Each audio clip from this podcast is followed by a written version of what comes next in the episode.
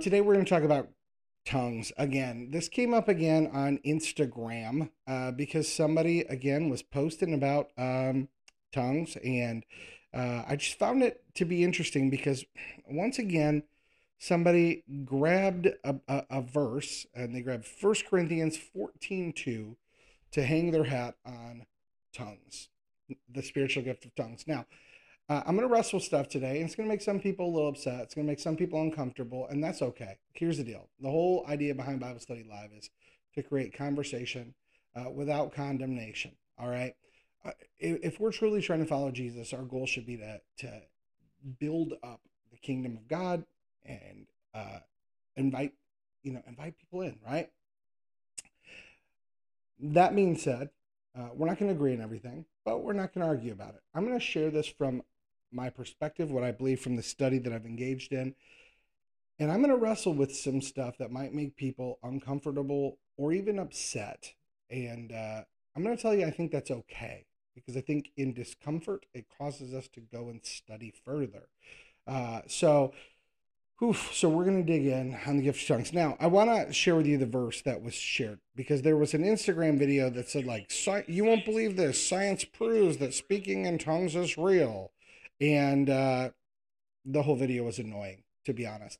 Uh, but then somebody uh, had commented on there, For he that speaketh in an unknown language speaketh not unto men, but unto God, for no man understandeth him. Howbeit in the spirit he speaketh mysteries. 1 Corinthians 14 2, King James. A couple things that we're going to touch on today.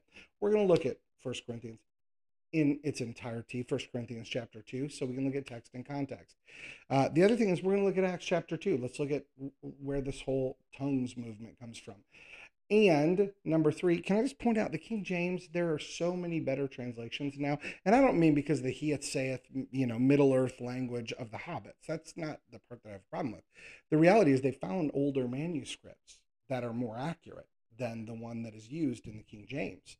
So it is actually thought to be out of uh, com- compared to like the NLT, NIV, uh, NET, uh, CSB, the King James is actually widely considered to be um, a less reliable translation. So it's interesting how often people that talk about tongues are, are pointing referencing to the the Middle Earth stuff in um, I say Middle Earth like the Hobbit. Sorry, this one just gets me spun out, and here's why: because I know that the gift of tongues is a real spiritual gift. But I think the way that often churches use it, or should I say misuse it, um, leads people to believe that there's something broken about them uh, because they don't babble and roll around on the floor like a weirdo. And so um, I'm going to share with you some personal experience and, uh, and we're going to read scripture. So, close friend of ours, who I love very much, by the way. I won't even say what city we were in or any of that, but we were having uh, dinner with some close friends and and one of them, you know, we the conversation of tongues came up, and I said, look, here's the deal. I think it's crystal clear in the scriptures that uh, tongues in the public setting is something used to bridge a language barrier. I think we see that in Acts chapter two, which I'm about to read in a minute. And I said, um, so theologically, I do not see a good argument for the the humana humana humana ba ba ba ba ba ba stuff. Don't see it. I've, some of the best Bible teachers in the world that believe in it, that I that I love to death, uh, share all the reasons why they believe it. Yet none of them do I believe theologically uh, bring a sound argument for the blah, blah, blah, being public. Now that being said, I'm going to start this off in, in a way that you know some people can get ticked, but but I also want to affirm something about that uh, noise making that people call tongues in a private setting, I don't think there's anything anti biblical about if somebody's like praying to God and they're like, bah, bah, bah, bah, bah, bah, bah. look, it's no different than if you're humming a song. You know, my grandmother, she would walk around and and she'd be praying and she'd be whistling a tune.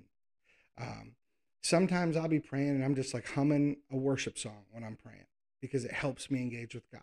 So I believe like if you've been taught, you know, that there's this private prayer language of yours, you know, this uh, uh, you know of making a noise or a, a, a repetitious sound uh, maybe you've been taught that and maybe it helps you connect with god god bless you that cool that's you it's private it, it's you're in prayer and you're alone and that's i want to just affirm that that that's a there's nothing wrong with that I might think it's weird, but it doesn't mean it's weird. It just means it's weird to me, right?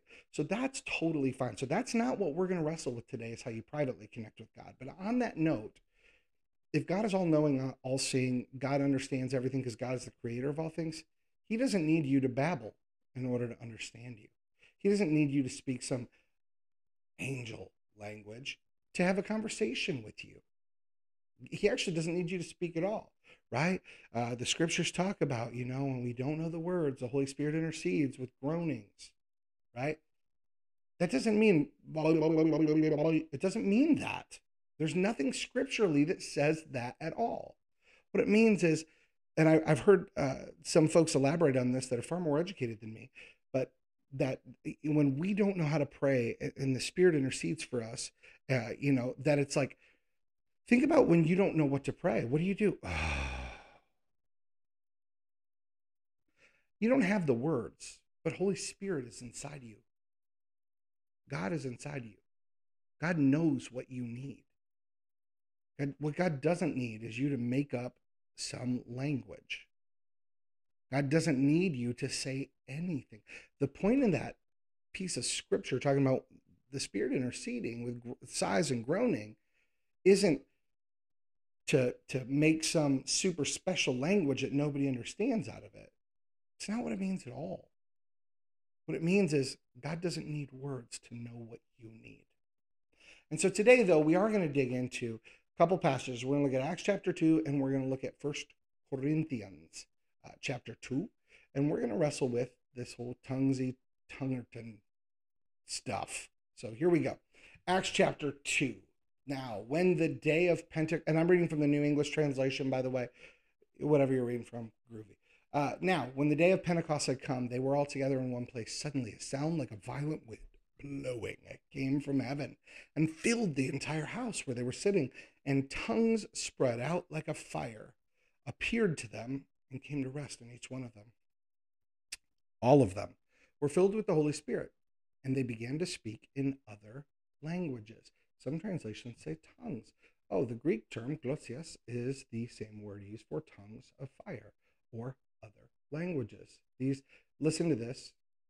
This Acts 2, 6 through 7 indicates that these languages were understandable to the hearers, a diverse group from every nation under heaven. Okay, so they began to speak in real languages that people could understand, not babbles. Okay, I, I digress.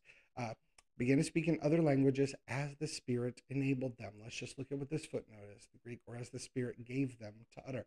Meaning, meaning these people did not speak these languages normally, but because of the power of the Spirit, as they were communicating, they, they were communicating in languages that, that were foreign to them, or meaning that the people hearing them, while they normally would not understand the language being spoken by them, they were able to hear these utterances in their native tongue, right? It's one of those two things. But let's continue. Verse 5. Now there were devout Jews. Uh, let me just click on this devout men, Jews, devout men. Okay. Uh, it's possible that only men were there, it says. Okay. There were devout Jews from every nation under heaven residing in Jerusalem. When this sound occurred, a crowd gathered and was in confusion. Now, pause. Were they in confusion because of the babbling? Oh, no, wait. Why were they in confusion? Because each one of them heard them speaking in his own language. Completely baffled, they said, Aren't all these who are speaking Galileans? And how is it that each one of us hears them in our own native tongue? Parthians, Medes, Elamites, and the residents of Mesopotamia, Judea, and Cappadocia, Pontus, and the province of Asia, Phrygia, Pamphylia, Egypt, and the parts of Libya near Cyrene, and visitors from Rome, both Jews and proselytes, Cretans and Arabs, or Cretans, as Gordon and Arabs, we hear them speaking in our own languages about what? About the great deeds God has done. All were astounded and greatly confused, saying to one another, What does this mean? But others jeered, saying, Oh, they're drunk on new wine. But Peter stood up with the eleven and raised his voice and addressed them You men of Judea, and all of you who live in Jerusalem, know this, and carefully listen to what I say. In spite of what you think, these men are not drunk, for it's only nine o'clock in the morning. But this is what was spoken about through the prophet Joel. And in the last days, it will be, God says, I will pour out my spirit on all people. Your sons and daughters will prophesy. Your young men will see visions. Your old men will dream dreams. Even my servants, even on my servants, both men and women, I'll pour out my spirits, and they will prophesy and perform wonders in the sky above and miraculous signs on the earth below blood and fire and, uh, and clouds of smoke. Sun will be changed to darkness, moon to blood before the great and glorious day of the Lord comes. And then everyone who calls in the name of the Lord will be saved. Ah, then he continues to talk about the awesomeness of Jesus. Let's pause here on this because a lot of the tongues theology comes from this. Look, they're speaking in all these unknown languages. No, not true. What we read right here in the scriptures, the holy inspired scriptures, the scriptures that Luke has written, that God's Holy Spirit inspired him to write. What we learn from this is that what was being said, okay, what was being said, they were talking about the great deeds that God has done. Verse 11. But all of these people could hear it in their own language. So, first thing we learn about this, first thing we learn about this, first thing we learn about this is that what? The purpose of this public use of tongues was to bridge a language gap, was to make sure that everyone could hear the word of God, that everyone could. Why? Peter says this is what's spoken about through the prophet Joel. And what was it? If you look at verse 21, uh, and then everyone who calls in the name of the Lord will be saved. It was so that everyone could hear the miraculous deeds of God, right? That was the purpose of what took place in Acts chapter 2. Now, I've shared this before, but I, I had an awesome encounter with a pastor in Michigan who had a tongues moment was hiking through the mountains. I want to say it was South America somewhere. He's hiking through the mountains with this guy. They're having a great conversation about God and the beauty of His creation, all these amazing things that God has done. And they get to the mountaintop, and the guy says to uh, it was Jeff Manion from Ada Bible Church, and I'm uh, I'm going to paraphrase here because I don't know the exact words, but basically the guy had said to him, it was cool. Or, or Jeff had said to the guy, Pastor Jeff had said to the guy, uh, "Man, it's so cool to uh, to meet somebody down here who speaks such good English." And the guy said to him, I don't speak any English. I thought it was great that an American spoke such good Portuguese or whatever the language was the guy spoke. And it was like in that moment he realized, like, whoa, look at what God is doing in this moment. He was a Jeff, Pastor Jeff, he was he was Jeff Manion. He was having this conversation with this guy about God, and the guy was hearing it in his own language. And as this guy was responding, Jeff was hearing it in his own language. See, that sounds a whole lot like what we see in Acts chapter 2, doesn't it? It's pretty fascinating. And that was a real world encounter that seems to mirror Acts chapter 2. But that is not the only way the tongues is talked about. And so I have respect for that. Let's continue because, oh man, because I'm just going to, I'm just going to tell you, there's so much, there are so many people that have uh, been weighed down or experienced church hurt over this debate over the tongues. A close friend of ours, we were, having dinner with, I started to tell the story and then I got sidetracked because our plumber called. Um, so we were having dinner with some friends, lunch with some friends after church one day uh, a few years ago. And we were having this dialogue about tongues. And I said, you know, theologically, here's what we see in Acts, all this, this stuff, Corinthians. And I said, uh, I don't see anything theologically that says that, um, especially in a public setting. Uh, but I, I, don't really see any theological evidence in private setting for something like that's babbling and, and you know, uh, I don't know, the beady beady bops. I just, um, I, I, see no biblical justification for it at all in any way, shape, or form. And I said, uh, that being said, what people do in private and how they pray, there's nothing anti biblical of that either. If it helps you connect with God to make noises and utterances, God bless you. And, and one of our friends responded to me and said this, and this is where this goes today. Keep praying and asking for that gift, and God will give it to you. I'm like, why, why would I want to, like, I can already make the noises you make. Why would I pray and ask God to give me a whole bunch of noises that no one understands, including me? God doesn't need me to make weird noises to hear me or communicate with me. So it didn't make sense. But it was almost like this church shaming. If you don't, if you don't do this, you don't have the gift of the Holy Spirit, right? But let's look at what Paul says because Paul gets into this in Corinthians. So we're going to look at 1 Corinthians uh, 14, uh, not chapter 2, sorry, 1 Corinthians chapter 14. Uh, verse 2 is the one the person quoted on the gram. And so we're going to dig into this right now. So here we go.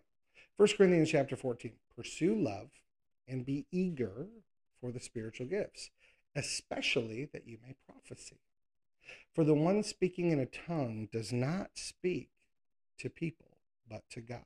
Pause. The one speaking in a tongue does not speak to uh, people, but to God. For no one understands. He's speaking mysteries in the Spirit. What does that mean?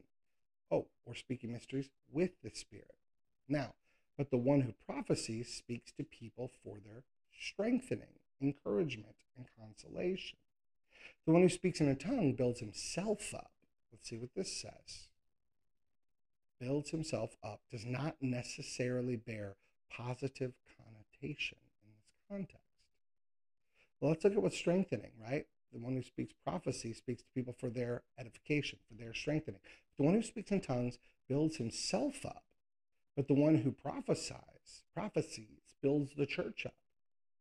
I wish y'all spoke in tongues, but even more that you would prophesy. The one who prophesies is greater than the one who speaks in tongues, unless he interprets so that the church may be strengthened. Let's pause right there first. So let's break this down. First things first, Paul says, look, pursue love. Okay. So we're supposed to chase after love. We're supposed to be eager for spiritual gifts. What does eager mean? Let's just look up dictionary.com.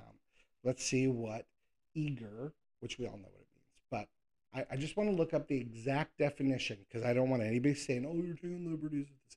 Eager, keen or ardent in desire or feeling, impatiently longing, okay, uh, characterized by or revealing great earnest. I'm eager for news, like basically like patiently, like or excitedly waiting. So Paul says, chase after love and be excitedly waiting for spiritual gifts to come. Doesn't he doesn't say practice them. He doesn't say chase them. He says, be eager, wait, wait excitedly for spiritual gifts, especially the gift of prophecy. Okay, and why? He says, For the one who's speaking in a tongue doesn't speak to people, but speaks to God, for no one understands. He's speaking mysteries in the Spirit. Paul is trying to give some encouragement here. Look, when you're praying in private and you're making these noises that you feel are helping you connect with God, good on you. Good on you, right? It's a mystery what you're doing here. But hey, you're talking to God. No one else needs to understand this. See, no one understands that he's speaking mysteries in spirit. Later, we're going to see him go, and you're not supposed to do that in public, right? And I'll get to it. It says, but the one who prophesies speaks to people for their strengthening, encouragement, and consolation. The one who speaks in tongues builds himself up, as the NET translator points out, not necessarily a positive connotation. I've heard it taught, well, see, there they're they're building themselves up. Speaking in tongues builds and strengthens you in your relationship with God. That is not necessarily what that means. And according to the translators, it says it's not necessarily positive. It could be viewed as the one who's speaking in tongues is doing it selfishly to build themselves up, to make themselves feel more spiritual, while the one who prophesies is focused on building up the church. Then Paul says, Look, I wish you all spoke in tongues, but even more, that you'd prophesy. Like, hey, I, I want you all to have an intimate connection with God, but more so, I want you to help strengthen the church. Because one who prophesies, Paul says, is greater than the one that speaks in tongues, unless he interprets so that the church may be strengthened. So Paul's saying, basically, thus far, look, tongues is a you thing. You're doing it to build you up. And unless you know what you're actually saying, unless you actually can speak it in a way the whole church could understand it, it's not that great of a deal. Like it doesn't, it, it doesn't, it's not something like big deal. Now, let's continue. Verse 6. Paul says this Now, brothers and sisters, if I come to you speaking in tongues, how will I help you? Unless I speak to you with a revelation or knowledge or prophecy or teaching. It's similar for lifeless things that make a sound like a flute or harp unless they make a distinction in the notes. How can what's played on the flute or harp be understood? If, for example, the trumpet makes an unclear sound, who will get ready for battle? Now, let me pause in that. There's a specific way a trumpet would be sounded to say it is time to go to battle. Everyone would understand the, the sound of that horn. They would know this is the sound that means we move. And Paul is saying it's similar to that. He's saying, look, if you're making a bunch of noise that's unclear, who's going to get ready for battle? Who's going to join you in this if they can't understand what you're saying? It verse 9, it's the same for you. If you do not speak clearly with your tongue, how will anyone know what's being said? For you will be speaking into the air. Now, check this out. There are probably many kinds of languages in the world, and none is without meaning. Okay? What does that mean? It should be common sense, but here's the deal. There's a whole bunch of different languages. We don't always know all of them, but here's the deal. Every every language has value. If then I do not know the meaning of a language, I'll be a foreigner to the speaker and the speaker a foreigner to me. So, for example, if I don't speak uh, Hindi and I go to India, I'm, I'm a foreigner to the people speaking Hindi, and they're foreigners to me. We can't understand each other if we don't speak each other's language, right? And Paul says, verse 12, it's the same with you. Since you're eager for manifestations of the Spirit, seek to abound in order to strengthen the church. So Paul says, look, it's the same with you. If you don't know what you're saying, then you're not saying anything. Because no, if if nobody in the room understands it, you're just talking into the air. If you were walking around, if you're just doing that, you're making noise into the air. No one in the church can understand it. No one is edified by this. The church is not strengthened. You may be strengthening yourself. Okay? You may be strengthening yourself. But even according to the translators, doing that, especially in a public setting, doing it alone, even, it says it's not necessarily a good thing to do it that way. Not necessarily what that phrase, the builds himself up, doesn't necessarily mean you're doing something good. It could also mean you're self focused. You're doing it for you. Now, there's nothing wrong with wanting your relationship to be stronger with God. Actually, that is a good thing. But it's, am I building myself up? Like, am I trying to make myself be more spiritual? Is that why I'm doing it? Because I was told that if I have the gift of the Holy Ghost, that I'm going to be able to talk in this special language. So I've got to, I've got to, I've got to prove that I'm worthy. I got to prove that I got the Holy Ghost gift. If that's why you're doing it, it's not a good thing. But if you're just in your private prayer time with God and it turns into you making noises and you don't even know why you're making them, but you feel like you're connecting with God, then that's not a bad thing, right? but for those that try and grab onto this and act like Paul is encouraging some babbling, Paul is very clear in verses 13 through 19 that that is not the case. So then, oh, wait, wait, wait, wait er, we're still up on verse 8. If the trumpet makes an unclear sound, who will get ready for battle? It's the same for you. If you don't speak clearly with your tongue, how will anyone know what is being said? You will be speaking the air. Verse 10. There are probably many kind of languages in the world, none without me is without meaning. If then I don't know the meaning of a language, I will be a foreigner to the speaker, and the speaker a foreigner to me. It's the same with you. Since you're eager for manifestations of the Spirit, seek to abound in order to strengthen the church. Look, if you want spirit if you're begging god for spiritual gifts right if you're if you're eagerly awaiting them and you're praying and you're asking for them why would you be asking for one that doesn't help the church as a whole it seems like paul is saying hey look if you're eager and anxiously awaiting the manifestation of the spirit then seek to have the spirit manifest something in you that can bring edification to the church ask god to give you the gift of prophecy ask god to give you the gift of intercession ask god to give you the gift of healing something that could benefit somebody but eh, beside yourself. Verse 13 So then, one who speaks in tongue, in a tongue, should pray that he may interpret.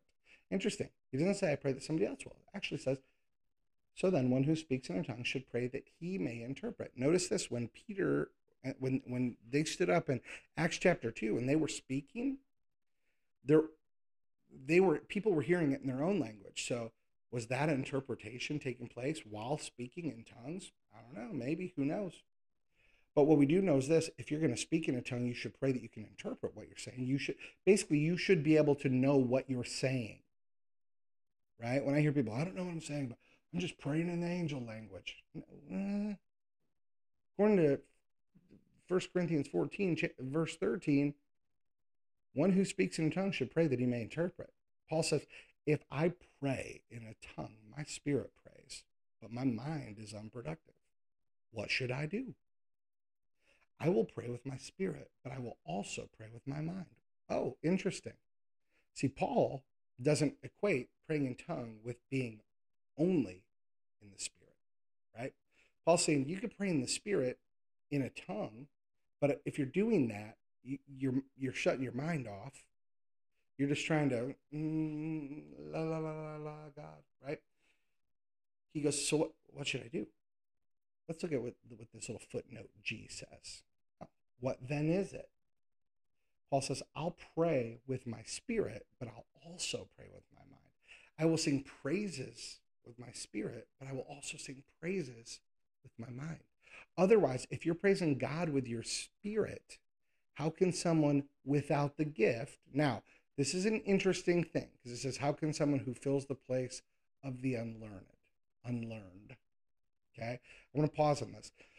if you're praising God with your spirit, because people will say, Well, this is spiritual gift. This babbling is a spiritual gift. This and I'm no, I was going to say forgive me if it sounds harsh to say babbling. This noise making, this unintelligible, uninterpretable language that you're saying, okay? God, Paul is, is is trying to give credit here. It seems like he's trying to be an encourager still. he said, "Look, if you're praising God with your spirit, how can somebody, if you're uh, if you look at this like this is a spiritual gift of tongues that I have, this gift of this super angel language." Paul's going, "Okay, well, if you're praising God with your spirit, how can somebody without that gift say amen to your thanksgiving since he doesn't know what you're saying? Like, okay, if this is a God thing and it's a prayer and it's supposed to be out here in public, right? And we're supposed to be doing this with everybody. If it's truly from God and you're truly doing this, if if you're choosing to just do it in your spirit, how can somebody who doesn't have that gifting even be in agreement with you? And then how does that align with, you know, let's think about this for a minute, folks. When two or more are gathered, right? Like we come together, uh, prayers, like there's there's a power in in praying together. But if somebody doesn't know what you're saying, how can they even say amen? Paul says. Verse 17, for you are certainly giving thanks. You're certainly giving thanks well. Like you're certainly going for it. What what? But the other person is not strengthened. If they're not strengthened, what happens? If you're not stronger, if you're not getting stronger, you're getting weaker. See, if somebody else doesn't know what you're saying, if you're not strengthening them, you're if you're out there speaking tongues in public and making all kinds of noise, if it doesn't strengthen the body, what's it do to the body? Somebody who doesn't understand you, what do you think's going through their head? Man, am I not spiritual enough? Do I not have the Holy Ghost? Continue. Verse 18. I love that Paul says this. I thank God that I speak in tongues more than all of you. Now, I've had people pause on that, but it's like, uh, bruh, that's not even the entire sentence. Let's continue. But in the church, I want to speak five words with my mind to instruct others rather than 10,000 words in a tongue. See, Paul is even giving the benefit of the doubt and love to go, look, let's just say you're right about this angel language Let's just say you're right. It seems like Paul's like going, let's just let's just say you're right, it's real. What you're doing is a gift. He goes, you know what? I'd rather say five words of instruction that help everybody than 10,000 that do nothing. Oof. Oof. Oof. If this this should be convicting for some We can't pick and choose stuff out of the scripture that makes us, uh, if it makes us uncomfortable, we still have to wrestle with it. I get very uncomfortable with a lot of stuff. There's a lot of stuff that's convicting to me. This is one, though, my brothers and sisters in the faith, some of y'all need to read these words. But in the church, I want to speak five words with my mind to instruct others rather than 10,000 words in a tongue. Brothers and sisters, verse 20, do not be children in your thinking. Instead, be infants in evil, but in your thinking, be mature. It is written in the law by people with strange tongues and lips of strangers, I will speak to this people, yet not even in this way will they listen to me. What? What? That's from Isaiah. So, what could that possibly mean? Because I hear somebody right now back there. See, he, by speaking tongues, my people. Acts chapter 2, right? In Acts chapter 2, in the book of Acts, right? Which is basically Luke part 2, we see this gifting happen where God's these men of God were speaking and people were hearing it in their own language. They were strangers. They're speaking in the lips of strangers as prophesied about in Isaiah. Yet even though that happened, people wouldn't listen. Like the ones that said, "Hey, they're drunk." Again, this isn't about babbling or making weird noises. Paul quotes Isaiah I can speak in other languages here. People will speak in strange tongues, foreign tongues.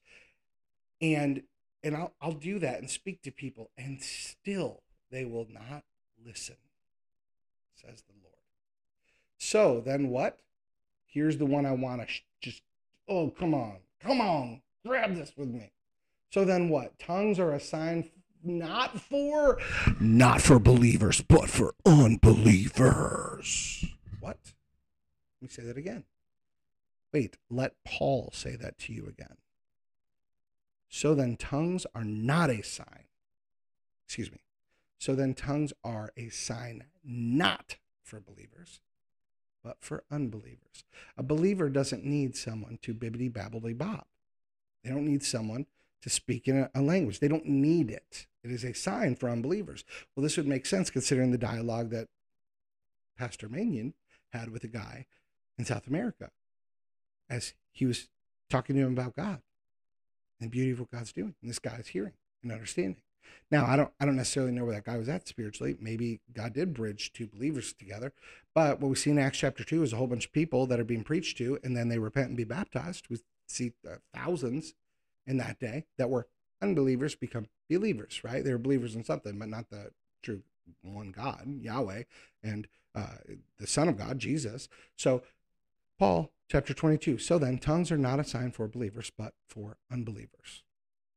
Why would that be for unbelievers? Because it would help them see a miracle of God and come to believe. I mean, it seems like it's pretty straightforward here. You got to do a lot of theological gymnastics to turn this into something other than that. Prophecy, however, is not for unbelievers, but believers. So if the whole church comes together and all speak in tongues, and unbelievers or uninformed people enter, they will not say that will they not say that you have lost your minds? What? Paul's saying if somebody walks in your church and there's a whole bunch of the hummina hummina humminas going on, aren't they gonna think you're nuts? But if all prophecy in an unbeliever or uninformed person enters. He will be convicted by all. He will be called to account by all. The secrets of his heart are disclosed. And in this way, he will fall down with his face to the ground and worship God, declaring, God is really among you. Mm. Mm. So Paul says, look, if you do all this noisy noise making and somebody walks in if it's not really a tongue gift from God, right? If you're doing your your angelic tongue that's really a you thing, which is fine and good, it's okay for you on your own by yourself. If it if it is something that you feel connects you to God, God bless you. Paul's saying, look, but God doesn't need it, so it's not necessarily a good thing. It's really you're doing it for self edification. You're not doing it for somebody else. But he says, look, secrets of the heart are disclosed. If if if the whole church, if people have the gift of prophecy and somebody walks in and it's like, hey, this God is saying this, if it's really a gift, this person's going to be like, oh my gosh, how could you have known that? Like, oh, my life was changed. Kind of reminds me of that little section um, where, and Jesus knows everything, obviously, but but he was still fully man on earth. And like uh, when he encounters Nathaniel, and he's like, "Ah, oh, there's a man. You know, there's not an ounce of deceit in him." And he's like, "How do you know me?" He's like, "I saw you under the fig tree." And it's like, oh, "I believe you truly are the Son of God." Like it's like, wow, man. I wish there was so much more in there that we knew what was happening under the fig tree. Like because Jesus obviously spoke a prophetic word into Nathaniel's life in that moment, where he was like, "Oh wow, you do know me." It's so beautiful. Anyways, verse twenty six, and this is where we, we we're gonna land the plane in this last part. What should you do then, brothers and sisters, when you come together? Each one has a song, has a lesson, has a revelation, has a tongue, has an interpretation. Let all these things be done for the strengthening of the church. Now, earlier, Paul said, if you're speaking in a tongue nobody can understand, then it is for self edification. It is not strengthening the church. So Paul said, look, if you've got this, then have this. If somebody, if you feel like, oh, God's telling you to speak in a language that you don't understand, then you better be able to communicate it what it means or somebody else there better. If someone speaks in a tongue, verse 27, it should be two or three at most, one after the other, and someone must interpret. Meaning there's got to be somebody there that can hear it in their language. Been part of churches before where like, you know, there's a prayer microphone and people are getting up and they're walking around, they're they're doing all the noises and they're they're doing all the things. And and I don't question that, that their heart desires to draw close to God. But I can tell you there's more or two or three, and not a person in the room knew what the heck they were saying. This is 100% anti biblical in that case. This isn't extra biblical. This isn't you praying alone. This isn't you in your alone time with God. Paul flat out says if somebody speaks in a tongue, in a language, right? If somebody's able to do this, it, two or three people at most should be doing this, right? Because it shouldn't be a distraction in the church. And somebody there has to actually know what they're saying. But if there's no interpreter, verse 28, he should be silent in the church. Let him speak to himself and God. Meaning, God can hear you without you opening your mouth.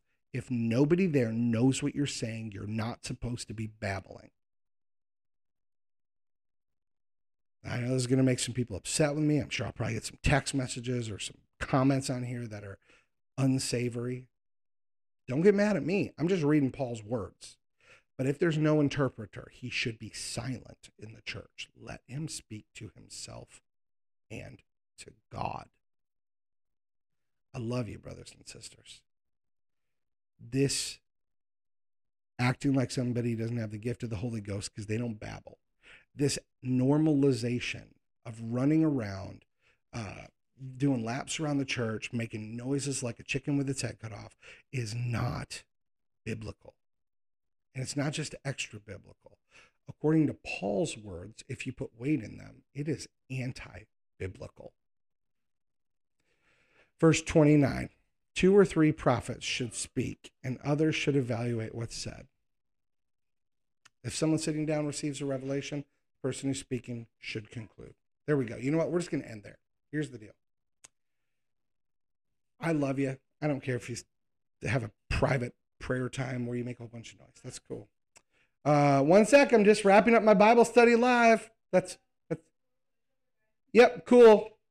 Uh, anyways, our plumber's here.